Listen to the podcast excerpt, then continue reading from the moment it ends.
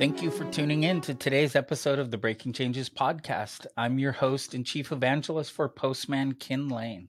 With Breaking Changes, we explore topics from the world of APIs, but we look at things through the lens of business and engineering leadership. Joining me today, we have Jessica Elliott, Platform Associate Director of Product at HelloFresh.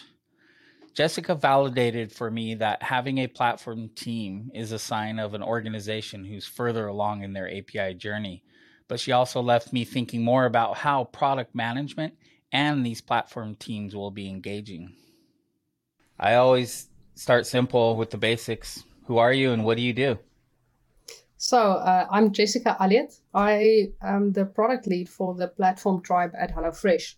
So I started my career as an engineer in mobile software at a startup, and I at that time, like it's typical startup, like the business people tell you to build something and you build it. And what happens so often is we'd show stuff to clients and it was just wrong, and, and I was so frustrated with it, like putting all my energy in this, and I figured like man, there must be a better way of doing software, and that's how I ended up in product management. And uh, I guess like it's maybe the little the, the developer background that always stuck with me. Like I like the idea of making the lives of developers easier, and I'm really like excited I can do this. Like and like building a platform and building like common infrastructure to make sure that engineers can spend their time like worrying about actual customer problems as opposed to fiddling with Terraform or something. Yeah, yeah. So you just I, I would say described really nicely the this kind of I don't want to say it's a platform, but it's kind of a bridge between business and IT and technical groups that I see. Product management's the number one conversation I'm having with with enterprise organizations. They're like, how do we hire, train the next wave of product managers? And a lot of that I hear is from the business side, like trying to we we what you said in the beginning of that, we need to reflect business needs. But you just also said which is really the important other part. I need to make developers' lives happy in doing this. So, what is product management? Like, how do you define what product management is? Uh, I I guess all of those things, product management sits at the intersection between like business and actual development and customers. But I mean, I I might be paraphrasing it the wrong way, but uh, Marty Cagan has a really nice definition. It's like making sure that you're solving the right problems for your customers in a way that's both uh, acceptable or good for your company and like from a development perspective. Um, and I, I like that idea. Like it's there's never just one party involved. There's always like different angles. Like you know, maybe you can think of dream this amazing feature, but it's technically infeasible, or the business wants that, but they actually don't. Uh, it's not really reflects what the customers want. So it's a, I like it. It's a it's a kind of a job with a foot in a lot of different areas. Um, but yeah, like you said, it's bridging a lot of these things. Like, how do you bring them together and end up with like the, let's say, the optimal thing at the end for everyone? But you feel like, I mean, it's an ongoing thing, right? I mean, you got to have feedback loops with all of these stakeholders, and it's there's no end to it. I mean, there's little part, little ends, you know, sprints and yeah. whatnot, but yeah. I guess I, i'm a person i like finishing things and maybe that's sometimes frustrating like you said it, it never ends. Like there's no uh, i'd say gold star if you've reached it and now you can stop product management. But it, i guess that's what makes it fun as well. Like there's always more things to discover. Your your customers change your products change the technology changes. So you always have to like keep in touch with actually what your users need what they want like what's new tech developments that can enable new things and I mean your business as well. I, I guess your business has its own goals in itself, and making sure that you keep on top of what's important for them as well. Yeah, yeah, no, this is this is definitely the human, the human side of our our roles and and and what we're building. I think a lot of people focus on the tech, uh, but a lot of this is is just about the people on the business and the technical side. But you also mentioned platform and I'm really fascinated. I would say this is another common thread in all the conversations I have, I'm having is this platformification of of our enterprise organization. So what what what is what is what does a platform group do? Like you you mentioned about making developers' lives easier. What what do you do to make it easier? Yeah. So then the definition that we use internally is that we su- we support the engineering workflow, and we help developers to uh, like create customer value faster. So it's things like how do you, how, again, how do you get them to focus on the things that matter for customers or external customers, in our case, people who buy boxes, as opposed to fiddling with, I don't know, the craft related to infrastructure, setting up things. Um, and yeah, it's thinking about like what's the common things that all developers have to do, independent of what specific business domain they're focusing on, and trying to centralize that. And I guess for me, it's to like just remove the the pain of fiddling with it. I mean, I call it pain. It's for me, it's a fun part. But I, I think that's what I found frustrating when I was still doing development as well. When you got this great idea of this thing that you want to do, and then you have to install 50 libraries and nothing runs, and you end up filling more time with getting your environment set up than actually building the cool thing that you want to do. Yeah, yeah, no, that enablement I find is is pretty key part of every goal when I talk to business leadership, they're, uh, you know, they want governance, but actually enabling developers to do the right thing is, is a bigger mm-hmm. part of governance than any of the actual details of governance. If, if, cause developers will do the right thing if they have the right scaffolding framework, everything around them. Uh, but if they don't, they're going to probably be making lots of bad and, and poor decisions about what libraries and security and other things. But one of the the things that I'm seeing with governance and, and, and platform enablement is there has to be proper team structure as far as stru- and not team and domain kind of structure for the organization to operate in to, to kind of be able to coherently define what, what the platform looks like. So what is what does the, the domains and team structure look like for, for what you guys are building? Yeah. So I guess it kind of depends on your company and what you define your platform. Like I, I've seen that the term platform is a lot of times very overloaded as well. Like in our sense, we consider a platform something that enables developers to write code faster. But I've seen other people use the word platform when they build uh, common business things, like a payments platform is another thing. That, but in theory, a payments platform would still depend on a developer platform. So in our case, when our focus is our customer is an engineer and their goal is to get software into production, uh, we kind of we've been thinking about the squad structure and we've like what does this engineering workflow look like? And what we set out is we try to define this workflow better. Like what are the actual like user journey steps involved? So if you wanted to create software in production, you'd go through the process of discovering information, writing the code, testing it, building it, deploying it, running it, I don't know, looking at like operating it, getting observability and the incident management. So we kind of thought about this workflow and I mean, it would have been nice to say like we discovered this workflow and then we created our teams. But to be honest, it kind of went the other way around. We we created some teams and they kind of worked because we thought like intuitively this makes sense. And then later we figured out the framework that kind of explained the intuition of uh, of how these teams were set up. But yeah, so our squads actually they focus on specific parts of this workflow. So one squad focuses on specific like the coding and testing aspect. There's another one squad that focuses on uh, the release workflow.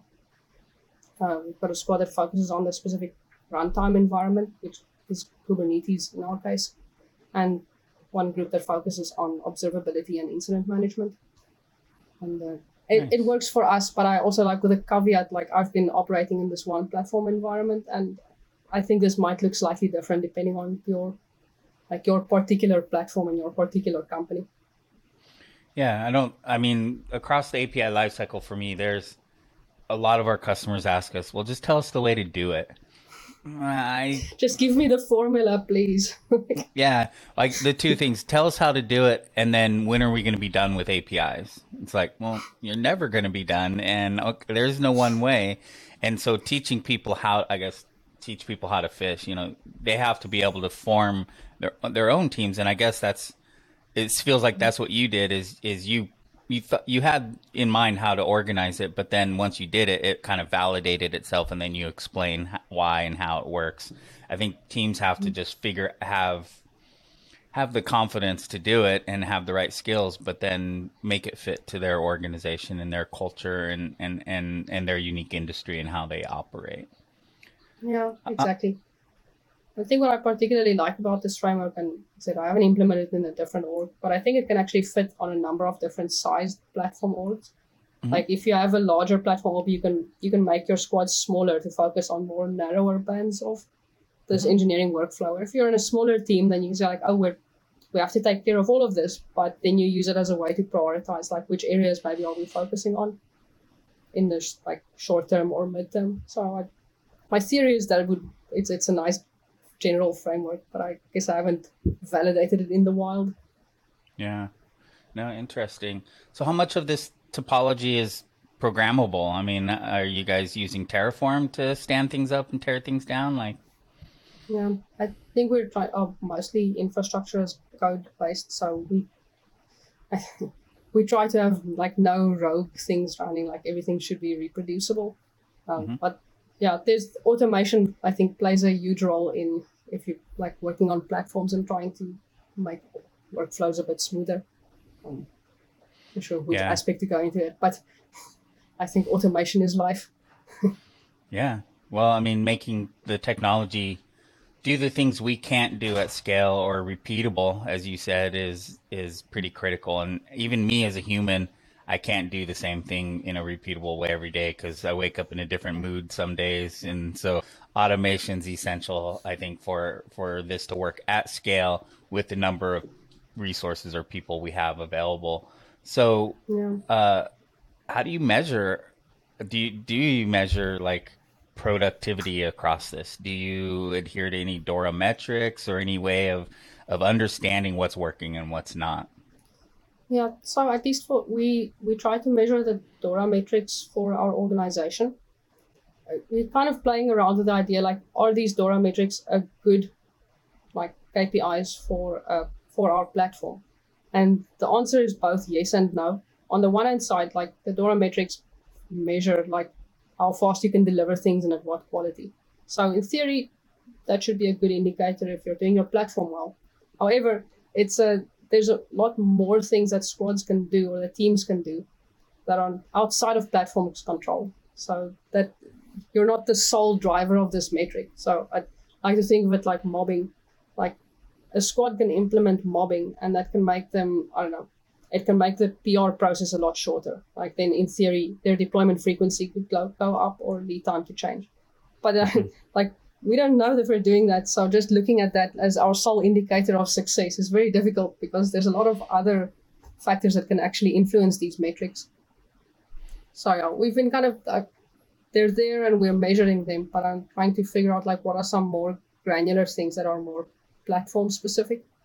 Yeah, I'm not sure if I have a, a answer for that yet, but it's it's actively consuming my mental cycles at work at the moment. Yeah, well, I think you're you're in the state that I see everyone. I haven't gotten a a solid answer like, yes, here's how we're measuring it. It's try people are measuring it. The ones that are further along in the journey are measuring and, and pulling the data, trying to make sense of it. But it's the tea leaf thing. You well, I don't know. This is you know making sense this quarter, but last quarter it didn't really, and it's just a lot goes into it. Yeah, and it's a I think this is I think naming things are hard, but measuring things are also hard. mm-hmm. and uh, yeah, there's a lot of things that you can measure, but it's I guess also figuring out what are the right ones and uh, uh, what's the thing. Also, like if you if you torture any data long enough, it will tell you what you want to hear. So mm-hmm. you have to make sure that you pick the right things at the end of the day. I think I'm going to come up with a, a, a observe or a performance framework and call it torture, and like so you can come up with you know a way of playing with that because it's it's so true. And you can you can make anything kind of speak to what you want to see and you really have to have an honest view of it and an honest conversation because i get my blinders on too where i'll i'll be reading the signals and reading the tea leaves. I'm like yes i'm confident this makes sense and we've got it nailed. And then someone comes in from a business unit and goes no no that's not actually meaning anything. And i'm like well wait you know so I think we need to get out of our silos sometimes, and it's got to be peer review or a group. Yeah, exactly. And it's a, I mean, it's kind of aside from the point, but I read an article recently, and the person was writing about, uh, I'd say, peer product management, which I thought was a really nice thing. I think like the, we think about a lot of times like uh, pair programming, like in a developer community, that there's you Yeah. like working together on things.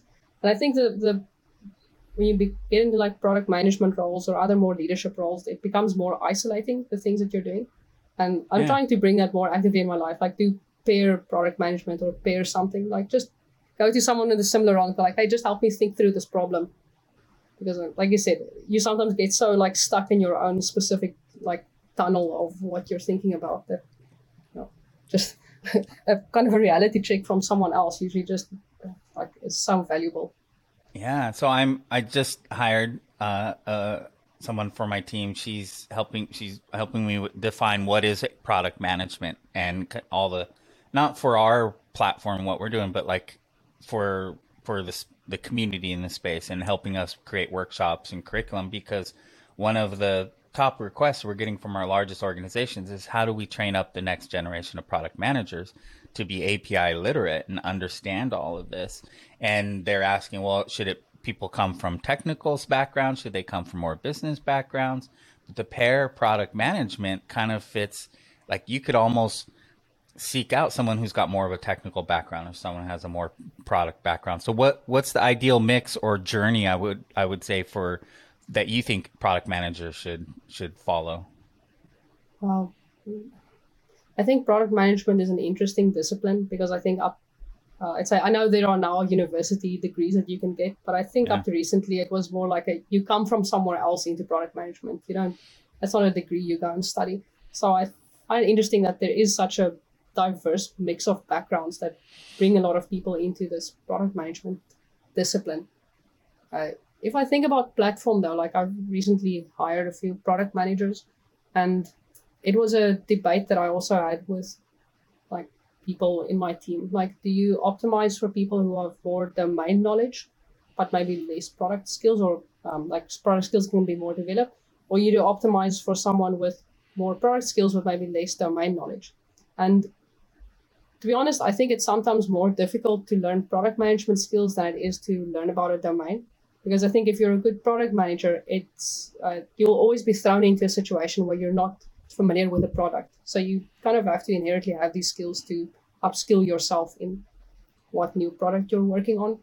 That being said, I also know like there's it also depends on the maturity of your group. Like if you can if you prefer to hire more senior people, more junior people. But I've I think previously in my career I thought like, oh yes, you, you really need a technical background if you want to do product management well when engineering tools but I've kind of had to eat humble pie when I've been dealing with some of my other colleagues with no tech background, and they've like asked really, really insightful questions about the domain that are just like, man, I'm. No, you don't need to have a tech background to ask the right questions, and um, I think yeah yeah, maybe that's, That's- not that's not a one size fits all answer, but that for me is like the takeaway. It's a it's less about your background and more about like being able to ask the right questions. I guess at the end of the day. Agreed, and and I'm constantly trying to. I mean, my whole my the last since 2010, my, part of my career has been trying to turn people on to the API world that's kind of beneath everything, and and I find business stakeholders, curious people, ask the the the best questions and the most obvious, and it's back to me. I get my blinders on technically as a classic white male de- developer engineer 30 years experience those blinders go on really easy and i and i get locked into specific ways of thinking and i'm very aware of that from surrounding myself with other business stakeholders and people go well wait why? Why? Why are you doing that? So are you i mean curiosity is like kind of one of the number one requirements of the job for me. Like is this something you've always been in your career? Like eh, were you like this back in school and when you were younger? I guess so. I mean, I I like figuring things out. So uh, when you said curiosity, I'm like, yes, that was the right thing to say. Like that, curiosity is a really important aspect. Like you can have a really great person in a role, but if they're not curious about the products thing or about whatever they're working with, it, it doesn't mean anything. But uh, I don't know. I don't have any stories on hand of my childhood, but it's all I guess good cu- yeah. I, I mean, I, I like creating things. It's a, I think what, what led me now to the road of like actually engineering and uh, software is like that thrill of like, I can create things. like Mhm. it's, it's Mhm. amazing. And it's, I mean, I tend to do that. Uh, like I like baking as well. I guess it's a similar kind of thrill of like taking stuff and making something. Mhm. But um, and yeah, I mean, I think curiosity is, is a it's an awesome skill to have. I'm not sure how you can go through this world without being curious about what's going on. It's a there's so much cool stuff, man. And it's it's the thing that I interview for. I'm always looking for curiosity over it. I don't do coding mm-hmm. tests. I don't. I just want to. I want evidence that someone's naturally curious before they're going to come into Yeah. my team because mm-hmm. I I've had people come into my team who just like, well, tell tell me what to do. Tell me how to do this, and I'm like, no, no. Like, here's the thing. Mm-hmm. Like, be curious, poke, figure it out, and that's just an essential skill as far as uh, um, being able to accomplish and figure out where you're going to be. But back to cooking. So, do you cook? Do you cook from recipes you find online, from your head, from cookbooks? Like, where do you get your recipes? I, I it depends in different phases of my life. Like uh, I guess before I had a kid, it was mostly like finding stuff online, and uh, really like like at some point where the like food blogging really exploded. It was probably about ten years ago, and that was like a really cool time because like people posting stuff and it was like read blog posts, like kind of just making things based on like stuff you see other people making.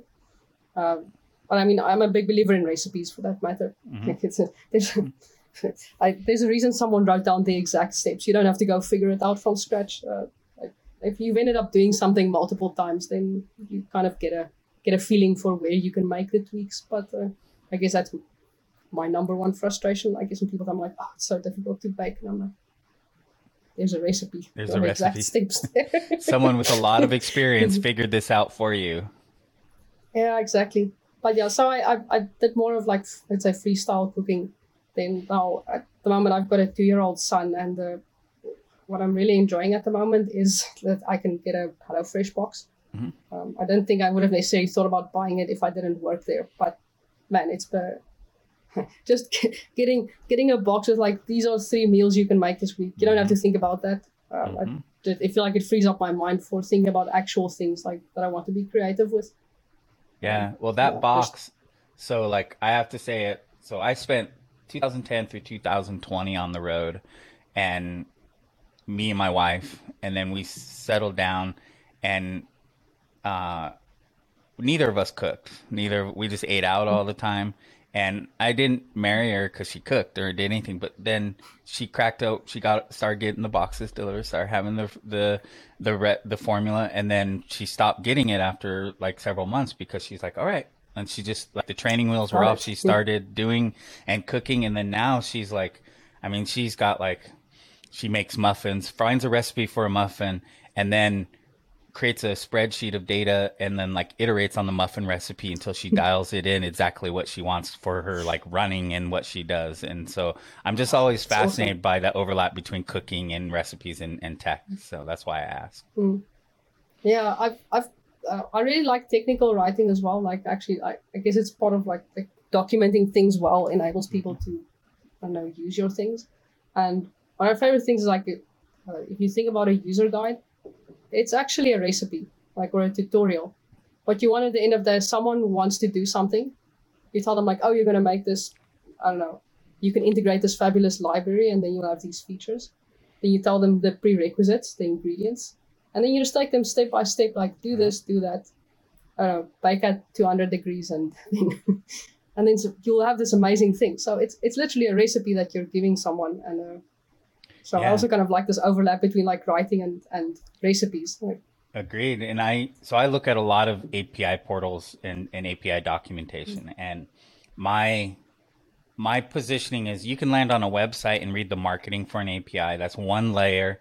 The next is the docs. And then the next is the actual design of the API. And there are varying levels of truth or honesty I find in that. And I find the, increasingly people are doing APIs and it's kind of like the recipe sites. You come across the recipe sites now that where it's like, here's a big long story about how my grandma did this thing. And then at the bottom, there's like, oh, well, here's the recipe, you know, and they do the SEO. And I feel like some people are doing that with technical writing and documentation now. Oof, yeah, that's that's a bit bit much because I I that I really like with what you're saying, like the different levels of honesty Mhm. in like the different kind of material you read, and uh, I guess that's at some point in my life I thought like, oh, maybe I like writing, I like tech, maybe I should look at developer advocacy. And it's kind of drawn me to that role as well. Like, there's more honesty in the, in my opinion, like the things that are being said. Like, it's a it's someone that's actually out there to to help people in what they're doing, as opposed to trying to Yeah. throw some marketing fluff at you. Yeah.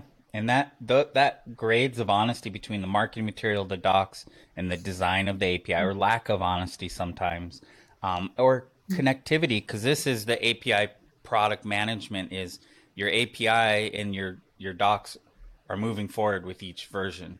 So depending on how how connect how, how that feedback loop is actually a meaningful relationship between the producer and consumer is a is also in there in the docs. So each version of the docs in in the design of the API. If you're if a producer is listening to the consumer and and incorporating that into the design and then thoughtfully creating docs, um, there's just this natural, this smooth relationship between producer and consumer. But the ones without product managers in there, I see are very there's no relationship between the producer and consumer. The feedback loop is is non-existent or sparse, and so the the design, the tech writing is just really poor. So product management's the heart of it, as I see it. Yeah, and I, I, I guess that's a part that I like about as well. I think in one of my previous jobs, um, I thought about like I work with APIs, and at the point I was like, man, I, I love designing the interfaces, but I really don't want to write the code behind it. I thought like, oh, there's no job like this. Like, uh, I guess I'll just have to do product management and other things. But like I said, it's exactly that thing. You have to put yourself in the shoes of the person that actually wants to consume this, and go like, how would they experience this? Like, what would they think if they read this? If they had none of my context, um, what are the feelings that they would get? And one of the things that I frequently tell people when writing documentation, it's like remove the word simply from any of your documentation. Mhm. Because when you write it as a person who knows it, it's like, oh, it's easy, simply. Like the person who reads it, they go like they read simply, and when they can't actually do it, it's like this cognitive dissonance. between Like, Oh. oh, should I have done this? Am I actually stupid now Yeah, that I cannot simply do this? And it's yeah, it's that like that's that empathy thing, like putting yourselves in, yourself in the shoes of the people who use it. And, yeah. yes. The empathy is the important piece, and and so like I my career trajectory is the 1990s. I was a database guy. About 2000, I mm-hmm. started ba- building the backend database-driven web applications, distributed, and then I saw APIs kind of poking hole in, in this classic databases were always that classic power structure within enterprise organizations, and APIs kind of started poking holes in that, and I started getting access to feedback loops with consumers and and I loved being out on the front end and I got really sick of owning production uh, and being a back end developer so I became a chief evangelist or evangelist advocate so I'm very much uh, on that road that you talked about Yeah. Uh, I mean, but uh, that's I guess the curiosity aspect. Like building something is cool, but don't you want to know how people actually use this? yeah Like, why are they actually? Why do they want this? yeah or why do they not want it you know why do they not want it if you're doing a bad job? yeah I want to know that Yeah. but I don't think everyone's equipped to want to know that like some people are like no I'm a really good programmer this is great of course everyone's going to want it Yeah. yeah. And I guess that's why we're all different people. Like we have different things that actually tickle us Mhm. in our day to day. Uh, so I know you get this comment like there are people who like starting things or people who like finishing things, and I guess it's the same. Like people who like building the technically like they want to go deep into the actual the way you create it, and there's people who are more curious about how it's used. Yeah, yeah. So the evolution of kind of APIs, kind of one of the areas I I focus on the most is how it's kind of changed our lives from ride sharing and Uber to grocery delivery to restaurant, you know, restaurant delivery, and then being able to cook at home and and what y'all offer as far as you know making it easy. So I mean, is this why you work where you work, or what what what keeps you coming to work every day and, and kind of driving what you're doing? Is it helping people cook at home? I, I well, the thing is, I'm I feel like I'm very lucky that I can work at a place at a company that that provides food products. I love food. I love eating. I like cooking. So it really like the actual end product that we create. I find very intriguing. At the same time, I can work on creating developer products, which is like, oh, cool, that's great. I can stay up to date with what tech and what's happening. I can do both of this, or they're both combined into one company. And uh, I guess what I really like also about HelloFresh is I feel like I've worked at previous companies where like there's a goal and there's a product, but like it doesn't really help people.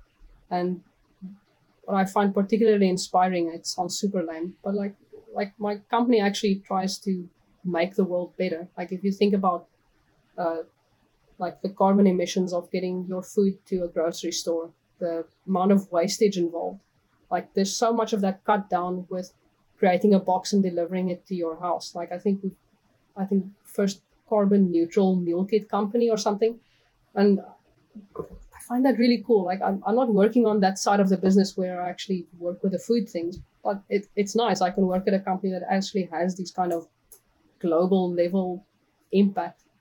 Um, and I can still tinker around with dev stuff. So it's yeah, that's I I've been dealing with turnover on different teams that I manage, and I've talked to had an interview with um, one of the interviews I did was with Twilio, a, a VP that worked at Twilio, and he talked about the turnover after COVID, and there's a lot of people who are feeling just Uh, you know they're calling it the mass resignation. They're just not happy in their jobs, and and I think in tech I think a lot of people got into tech because you're going to make a lot of money, I guess, and then the money doesn't satisfy you, and the tech doesn't love you and nurture, nourish your world, and so it just sounds like that. I mean, do you has this really helped with your mental health during COVID, like having a job and, and what you care about? Yeah, I guess so. I mean, to be honest, I, my kid was born like right after lockdown mm-hmm. here, so the first year of COVID, I wasn't even working at home. I was just playing like playing doll with a with a little newborn. But uh, I don't know. I I guess that also kind of brings it into perspective. Like it's a like you actually work for a company that does something for the world. And I think when you when you actually get to the point where you want to decide to have children, that is also one of the things that kind of runs through your head. Like, what is the like? Is it the responsible thing to have a kid? Like with climate and people and everything. Yeah. And I mean, I think at the end of the day, it's a pretty selfish decision if you want a kid or not. Like you're not going to save the world one way or the other by having a child or not. But it's nice for me at the end of the day that now I, I am working at a company that that has some ecological impact or some positive ecological impact, as opposed to, um, I don't know. I, any example I give is just going to be be rubbish. But no. But yeah, it's a nice aspect. You can feel like there's there's some meaning in your work that you're doing. Yeah. I think it. Uh, but I think having kids is another another meaningful part. So you got to bounce, load balance across these things, having a family, having the meaningful things, but also a work that that matters. I the first year of COVID, I shipped my daughter off to Seoul, South Korea. She's doing university and she's actually just coming back next mm-hmm. week. I haven't seen her since. And so I spent it the first year just stressed out that my daughter's in another country and like it was it was oh, rough, but she did well. She's good. That must have been insane. Yeah. yeah. Oh, that's good. Yeah. Is it the first time you're seeing her since like the beginning of COVID? Yeah. I haven't seen her. That's amazing. And it's her, her first time out of wow. country, out of home, everything. And so it, with COVID on top of it. So I'm, a, I mean, she's a woman now and she's like, I mean, she does, you know, amazing things that just kind of blow my mind. She's not the little girl that she used to be. So it's a whole different world. So uh, yeah I, I kind of find it interesting that when you when you have a kid like you go from being a very independent person and then suddenly like 24 hours of your day is dedicated to keeping this thing alive yeah. and it feels to me like the just the exercise of actually being a parent is just learning to let go from that point like we have to like tightly keep hold of this little thing to keep them alive and then learning how to let just go. let go progressively yes yeah and which is a very cruel kind of trick of nature. It is. I think, but it's, and it keeps getting weirder. Just wait, just wait. As your little boy. yeah, I'm not even that far into this journey, but like, With little boys too, it's a whole other game. It's it's yeah. And with my daughter, it was Right. just as a father, it was just really hard to let her out in the world right now. It was it, but breathe. yeah, as if the world isn't a scary enough place Yeah. to. I know. Like right during like all the Me Too movement, like everything, I'm like, all right, daughter, go out into the world. COVID, Me Too, like yes, you know, it's like, but it's worked out well. She's she's coming back. She's gonna finish her senior year here in uh, on the west coast of the U.S. and uh, so it's good.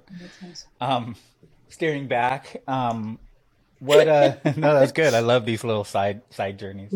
Um, what what uh what's new and interesting trends? What what's innovation look like at HelloFresh? Like, what are you what are you looking to do that would push the boundaries that that you're not normally doing?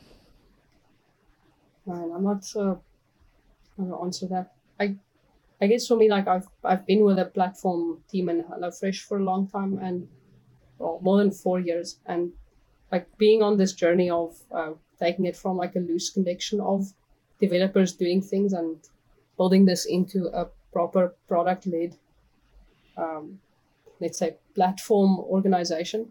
It's that's the kind of what's occupying my mind at the moment, and I think it's interesting. I think probably two years ago I would have told you like we're a really product led group, and as I learn more, I'm like, maybe there are some more things we can do. Like there's some better ways. So I I feel like I know in, in the platform space, and so I like think about product managers, like uh, thinking about developer products internally.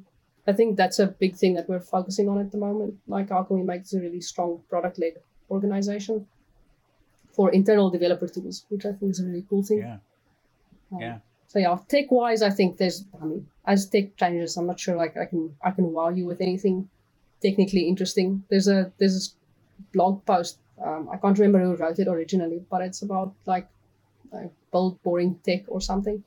And Camille Fournier wrote like a follow up post about it. Like in platform teams, like you actually have to think about boring tech a lot because uh, you're kind of at the front line of what happens in tech. So you spend a lot of innovation tokens in the company, but it means your responsibility is to make it at least use boring tech. Don't overload like the cognitive load of the rest of your org with like bleeding edge things. Like yeah, give them give them interesting things, but like well thought out interesting things. yeah. And uh, yeah. Yeah, that's so so uh, again back to the honesty and pragmatism like we tech I mean that was more people oriented what you just talked about and products and and customers being customer first and all of that. So does all that in, involve dealing with legacy? I mean, when you talk about boring mundane work, I mean moving forward your legacy infrastructure along the way. Yeah, there's a. I mean, I guess the as a company, HelloFresh, we we scaled very fast in the beginning, and I think the the company was very successful because we moved fast in tech, and with it brings some sort of a lot of legacy things. Um, so I guess there, there's always these things about like taking well dismantling our monolith, um, some other things. And what's interesting, I think, when we started with Kubernetes, we were also kind of moving fast at that point. So I recently just had a conversation with the squad that's kind of maintaining Kubernetes, and Uh, when we moved fast, it was great. We got people like we migrated the whole company into to Kubernetes in about six to nine months. But now we're dealing with like what is the next scaling challenge? Like we've kind of got this single cluster set up, and like in the future, like this will this will probably hold for like X amount of time. But if we want to go to the next step, like there's there's a lot of refactoring and dealing with technical debt we incurred ourselves to to kind of get us to the next level. Yeah. So yeah, it's not sexy work, but it's a it's kind of going back with previous decisions that were made to optimize for speed, and now kind of relook at them and go like how can we optimize now for sustainability or scalability Yeah.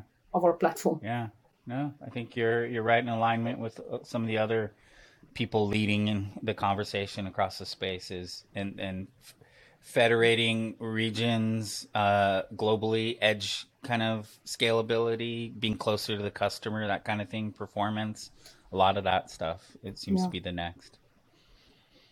Um, Yeah, and it's interesting. And I think like that we didn't make the design decisions maybe initially with that in mind, but it's just becoming so apparent. Like there's a like if if we don't solve this problem, we're I don't know, we're gonna shoot our future selves in the foot. yeah, yeah, lots lots to learn there. I mean, I think you guys are, you know, right in alignment with the other, I would say API economy, as I would call them, game changing ones that have, you know, I, I had a conversation with 7-Eleven, so uh, the the convenience store chain, and how they went Yeah. API first to deliver alcohol and respond to COVID. You know, getting alcohol into everyone's house, and do that globally, but Oh, do wow. that with regulation too, because there's alcohol regulation in different places. How do you scale that, not just technically, but scale that business and legally? I think is a is an interesting conversation. So Oh, that's super interesting. yeah. And I think about it like a lot of times we want to solve every problem with tech, but more often it's not a tech problem, it's a people problem. Yeah, well, I, I have a Venn diagram that I created in 2012 because I worked in the Obama administration and I did APIs for, for the federal U.S. government. And I see it as tech, business, and politics as a Venn diagram. And because your API can be perfectly designed, but if it doesn't have a business model, you're you're in trouble. Or if you haven't gotten the right licensing, or you, there's other legal or regulatory, you know, you're you're in trouble. So it's that kind of relationship between those areas. Yeah. And like like straddling a foot in each of them makes you successful. Yeah. Well, I liked I liked your view of the landscape because it was very people centric, product centric, customer centric. You talked more about that than you you know when we talked a little bit of Kubernetes here, but that's really I think what this show is Yeah. about because this is really trying to reach leadership. We're not trying to get to the nitty gritty details. So I really like your your view of the space. I think it's healthy and pragmatic, and I appreciate you coming by today and sharing it with us. It was I enjoyed this. Uh, it's a pleasure. Yeah. And I think I, I guess pragmatic is kind of the highest compliment you can pay me. So I appreciate that as Ah, well. I, I I can see it because I see a lot of people who are technically very geeky, geek out on this, and I'm like, well, wait, you know, there's this is a world we're human, and your tech's gonna collide with that human reality, and and I don't care how perfect it is. So you got to kind of tone it down, be a little more pragmatic. Yeah, exactly. I know. But yeah, it was a nice conversation. Thank you also for inviting me. It was we delved into areas I didn't expect to on an API related podcast, but it was fun. That's what this is all about. Thank you so much. Mm-hmm. Yeah, thanks. Thanks again to Jessica for stopping by. For more on Jessica, you can find her on LinkedIn and you can learn more about HelloFresh at HelloFresh.com. You can subscribe to the Breaking Changes podcast at postman.com slash events slash breaking dash changes. I'm your host, Kin Lane, and until next time, cheers.